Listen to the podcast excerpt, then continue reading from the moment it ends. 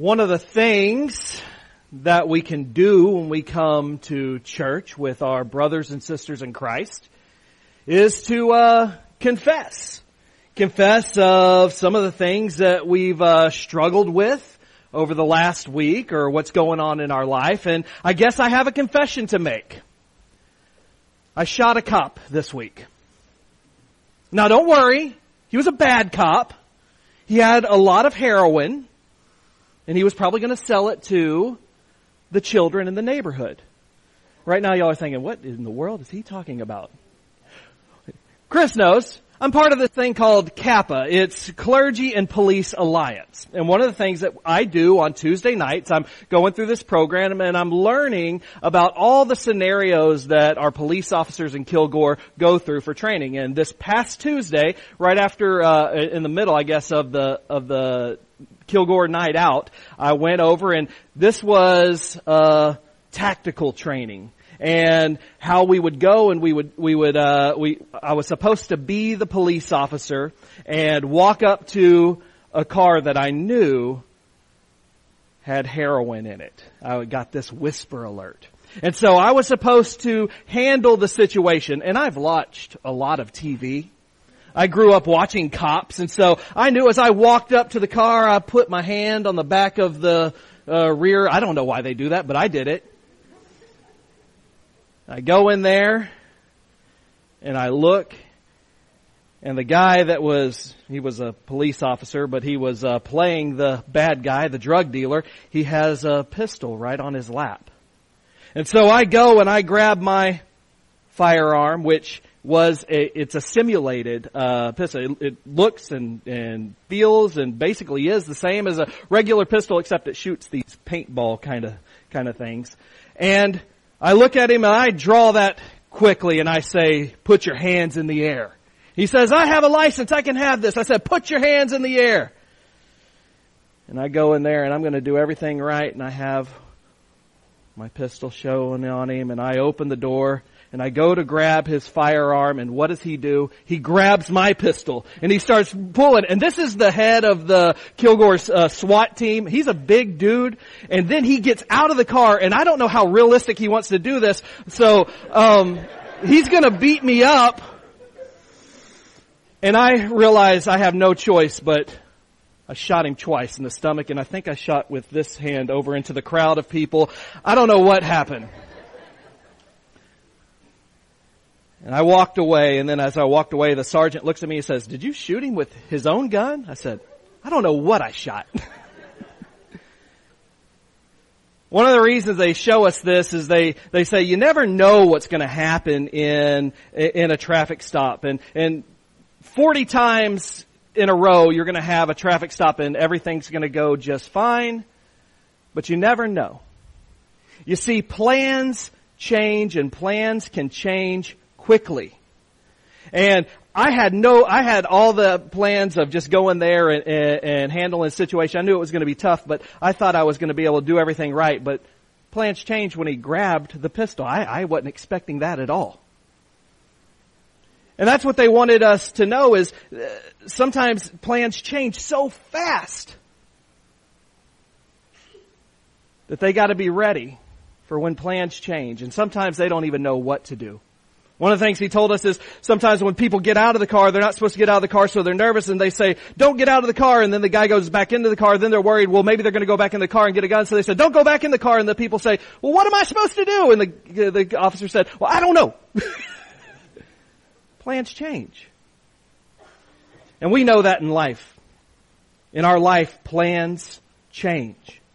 And what James wants us to do is he's, as we go in, we're going through this series on building a mature faith. He wants us to be better planners. If we're going to have a mature faith in Jesus Christ, if we're going to have a mature faith in our Christianity, we need to be better planners. And so he starts in James, this is where we're going to be today, James chapter 4. And in James chapter 4, verse 13, he says, Now listen, you who say today or tomorrow, we will go to this city, spend a year there, carry on business and make money. Why you don't even know what will happen tomorrow. He says, now listen. And one of the things that James is doing there is, is uh, it, when he says that he's he's trying to bring a lot of attention to this, because what's happening is these Christians are struggling, living like the world lives. And so he says, now listen, and whenever I think about a preacher saying, now listen like that, I think about Mary's old preacher, Brother Miller, and he used to have this pointer. He'd stand behind the pulpit and sometimes when he wanted a big point for the congregation to hear, y'all remember this? And he'd tap that on the, the, the, the, the he said, listen up! and tap it on the pulpit. Maybe I need to get a pointer sometimes, I don't know. But he says, now listen!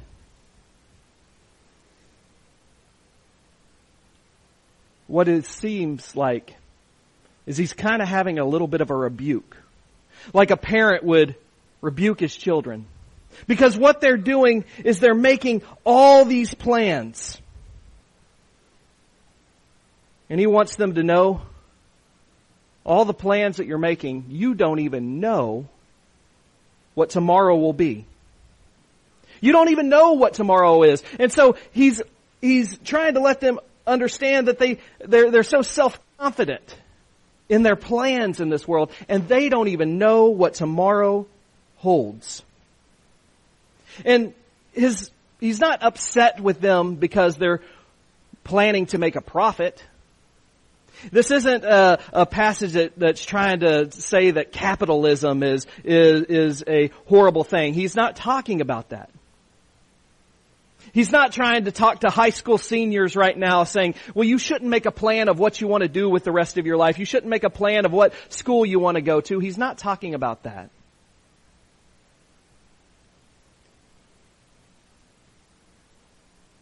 He's making sure they understand where is God in their plans. So much of this plan is, is all self-confidence. What I'm gonna do, where I'm gonna go, how long I'm gonna stay, and what all I'll accomplish. And we want to remember who the audience is that he's speaking to. James chapter 1 verse 1 says, James, a servant of God, the Lord Jesus Christ, to the twelve tribes scattered among the nations. The original audience that James is writing to, though I like how he says this is just the 12 tribes scattered among the nations, so it really can be us today and it was them at that time, but specifically at that time, he's talking to a Jewish audience. And if we understand the stereotype that a Jewish audience would, would, would, would have. And, and the reasoning behind the stereotype was the Jewish people would go to other towns. This is pretty common. And they would set up shops. Now, the stereotype uh, has been has been made uh, pretty negative over times, but there's historical accuracy in some of this. Now I ha- come from Jewish heritage, not, not a lot, but I do have some Jewish heritage in me. And, well, if you talk to these people that trapped me in a camper in Times Square in New York this past week, they told me that I was full Jewish, but we'll talk about that another day. Say, what? It's a good story. One day I'll tell you. But my family comes from Portugal. Some of my family, uh, my Jewish heritage comes from, from Portugal. And what they were, they were chocolate makers over in Portugal, and that's what their business was. And during the Portuguese Inquisition, they pushed the Jewish people, part of my family, out of Portugal and they moved them to Switzerland, and my family became Swiss chocolate makers. How about that? I don't know where all the chocolate went. I'm sad that somehow that, that got lost in the family line. But that's what would happen a lot of times. Jewish people would go and they would set up shops and they would do things and they were very lucrative in their business and that's where the stereotype kind of formed. It was a good thing in a lot of ways. A lot of ways it's good to go out and make money and do well for yourself. But what was missing? They did so well for themselves, they did not see a need for God in their life. They were going to be successful. Why would they need a Savior if they could do it all on their own? Why would they need the help of a man who was just a poor carpenter in Nazareth? Why would they need a Savior? And the Christians, the Jewish Christians, were going and doing the same thing and they weren't considering God in their plans. And this is where James is saying, listen up! You think you're going to go do this and that and this and that. You're going to make all this money, but you don't even know what tomorrow holds. In verse 14 he says, well, you don't even know what tomorrow holds. What is your life? You are a mist that appears for a little while and then vanishes.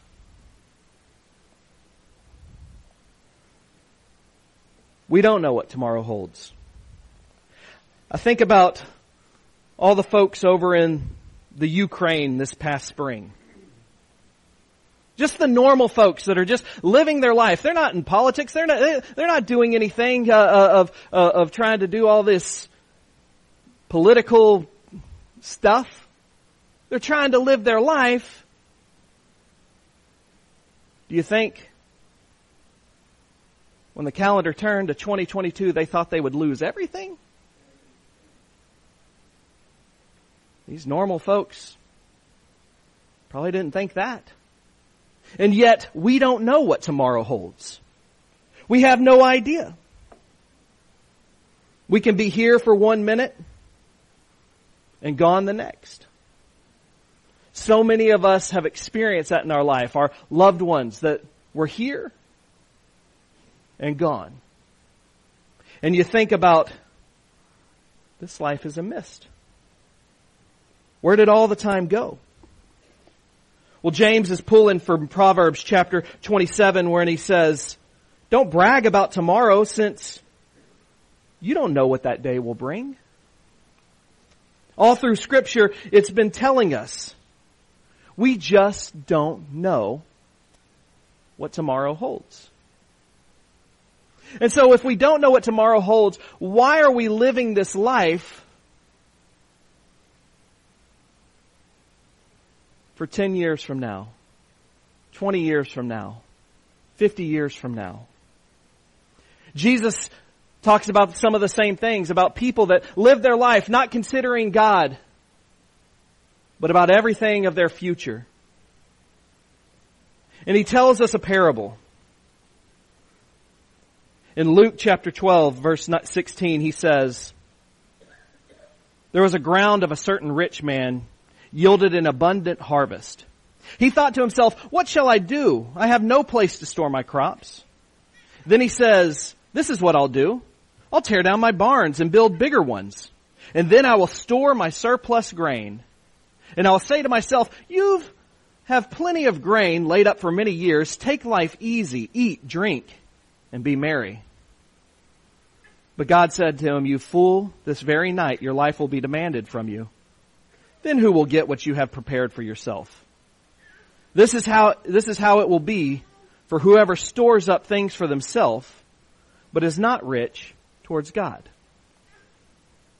This parable of the rich man that sees how, uh, how he's been blessed, but he doesn't honor the one that's blessed him. He thinks about how can this just give me more and more, and so he stores up this stuff for a beautiful retirement, and then in a mist, he's gone. Our plans can change so quickly. They can change in a blink of an eye. Uh, time on this world seems to be spinning faster and faster the older, the older I get. I turned 46 a week and a half ago. 46. And so I thought, okay, now I've hit the, I'm, I'm moving towards the late 40s. Surely I, I, I am now, I'm now moving to middle age, right? Or I guess I thought I was middle aged. Then I, I decided to look, this, I shouldn't have done this. I decided to look at what the Social Security Administration, their actuarial charts say of how long I'm going to live. And I'm thinking, I'm probably hit, I, I'm, I'm coming close to halfway. The government thinks I've got 33 years left in me. I hit halfway a long time ago and I didn't even know it. Maybe the government's wrong, right? Hopefully. They're wrong about a lot of stuff. So, hopefully they're wrong about that. I don't know. They say I've got 33 more years left. I don't know what tomorrow holds. When we first came to Chandler Street, Dane wasn't even one years old, one year old. Sydney didn't exist. And now they're both in high school. In a blink of an eye, this world is moving faster and faster and faster. This life is a mist. We're here. We're gone. So what does that mean? Since it's gonna go so fast, should we have no plans? Should we just live, put our hands up in the air? Have nothing? That's not what James is saying. James wants us to have better plans. He wants us to use the time that we have on this earth wisely. And so he says in verse 15, instead, you ought to say, if it's the Lord's will, we will live and do this or that. What James wants us to understand is we are going to have plans in this world and it's okay to have plans in this world, but don't make plans without God in them.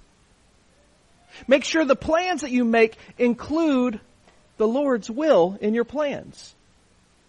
Not just your own selfish desires, but what the Lord has for you. Jesus would uh, talk about this, about God's will in his life. Even though he came from heaven, even though he was God, and there's the, the confusing parts of God the Father, God the Son,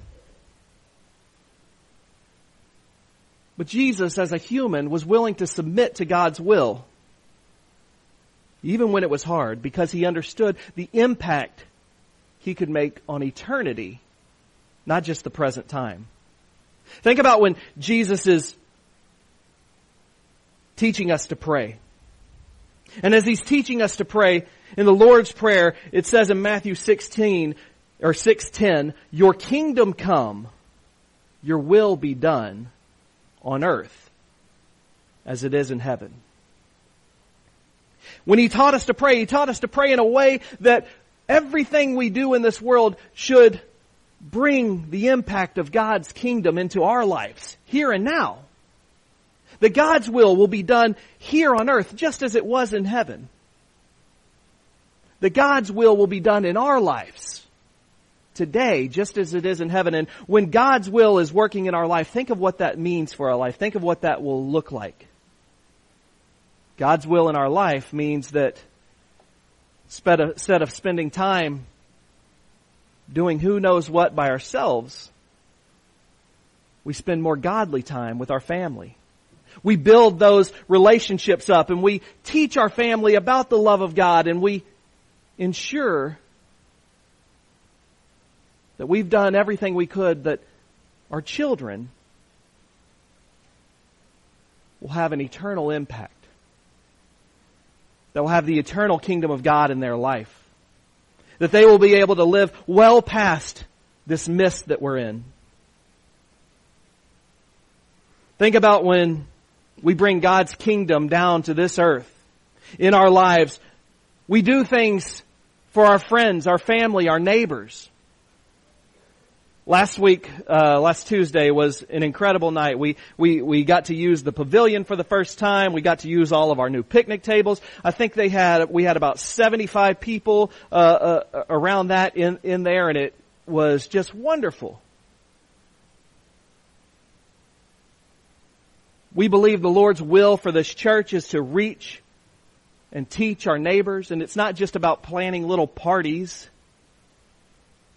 but we have eternal plans that can, uh, uh, that can impact their lives eternally. And then it's up to all of us to bring those plans in our life to hopefully meet our neighbors and form relationships with our neighbors and teach our neighbors about the love of Jesus Christ. Is this easy? No.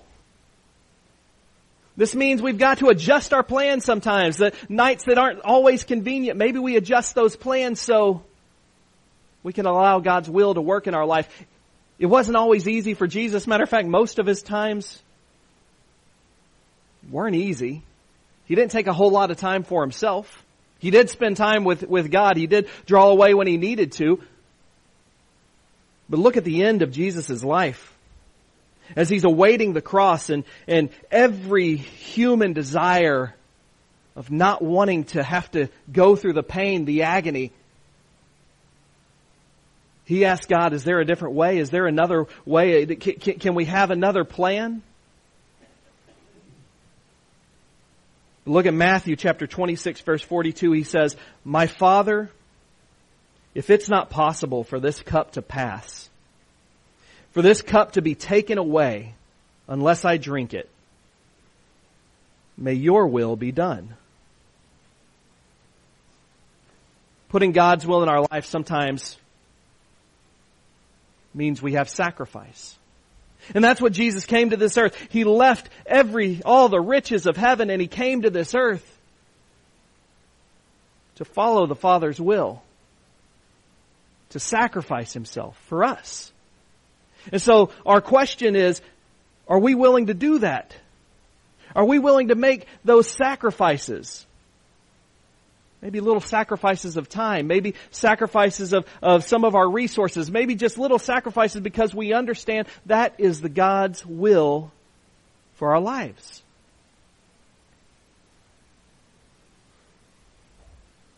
James 4 verse 16 says, As it is, you boast in your arrogant schemes. All such boasting is evil. We know God's will, but we are proud of what we've done, what we can accomplish, what we can do for ourselves. I struggle with this. I struggle to, to understand that everything that's been given to me is a blessing from God. It didn't come from my own hands. I put more confidence in what I've done instead of seeing that God has blessed me so much. Maybe we believe in ourselves because we serve a God that we can't see physically. So we think, well really, is He doing anything for me if I can't see Him? And yet what else can we not see? We can't see the future. We can't see tomorrow. We can't see what our life is going to be like even if we have it 10 years down the road. We can't see that. So we put a lot of confidence in things that we can't see. Might as well put confidence in the God that created it all.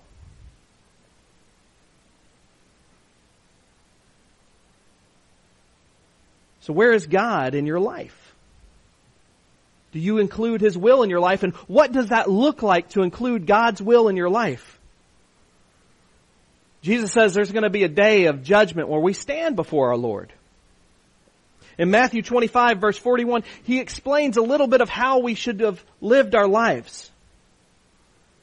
It says, then the king will turn to those on his left and say, away with you, you who are cursed into the eternal fire prepared for the, de- for the devil and his demons. For I was hungry and you didn't feed me. I was thirsty. You didn't give me a drink. I was a stranger, you didn't invite me into your home. I was naked, you didn't give me clothing. I was sick and in prison, you didn't visit me. Then they'll reply, Lord, when did we ever see you hungry or thirsty or a stranger or naked or sick or in prison and not help you? And he will answer, I tell you the truth, when you refuse to help the least of these brothers and sisters of mine,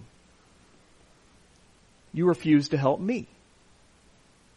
What does it mean to have God's plan in your life that bring God's will into your plans?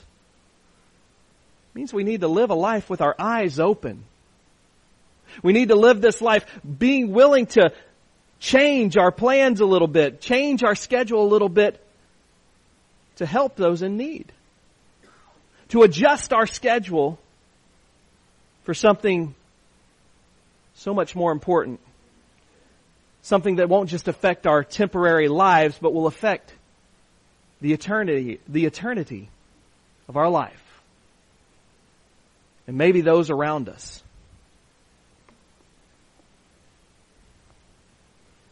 So your eyes open to the needs around you. Are you willing to sacrifice some of your plans to bring God's will into your plans? God's will into your life? Are you willing to adjust your plans for His church? To be a worker in His church? Or does that not fit in your plans? We often know what to do and all of us probably are guilty of putting our will above God's. I know I am. But in verse 17 he says, if anyone then knows the good they ought to do and doesn't do it, it's a sin for them. The Spirit speaks to us and we know we should be following the will of God. We understand what His plans are. We know when we should help.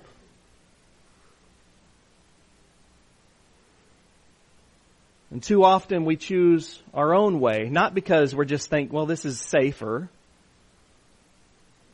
This is better. We choose it because we just want to fulfill our selfish desires.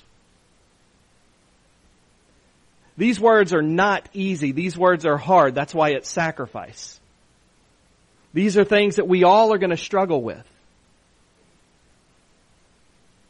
But are you willing to put His will in your plans? One of, one of His wills is that you be baptized into Him. That you give your life to Him, that you, you die to yourself and you're raised with Him. That's putting God's will in your life. And through that we receive the grace of Jesus Christ and we walk with Him for eternity. So if you haven't followed that will, I would encourage you to do that today. And maybe a talk like this and, and he's pretty sharp when he says, listen to this. Maybe that makes you a little anxious in your heart, wondering, am I doing the will of God? Because I'm messing up and, and hopefully we, we, we don't want to stay in that anxious state, just worried about our eternity because that's what he does. He offers us grace. He knows we're not going to be perfect. But I think He does want a little bit of that anxiousness in us because that's when I think our heart is in the right place. But we just got to listen to where our heart's telling us, all right, we need to we need to do a little bit better of using God's will in our life and not our own. And let's follow through with that. Let's put His will in our life. Let's open our eyes to see those in need. Let's be workers for His church. If there's anything we can do to help you out, if you want to make Him your Lord and Savior today by being baptized in Him, we can do that today. Whatever your need, please come while we stand and sing.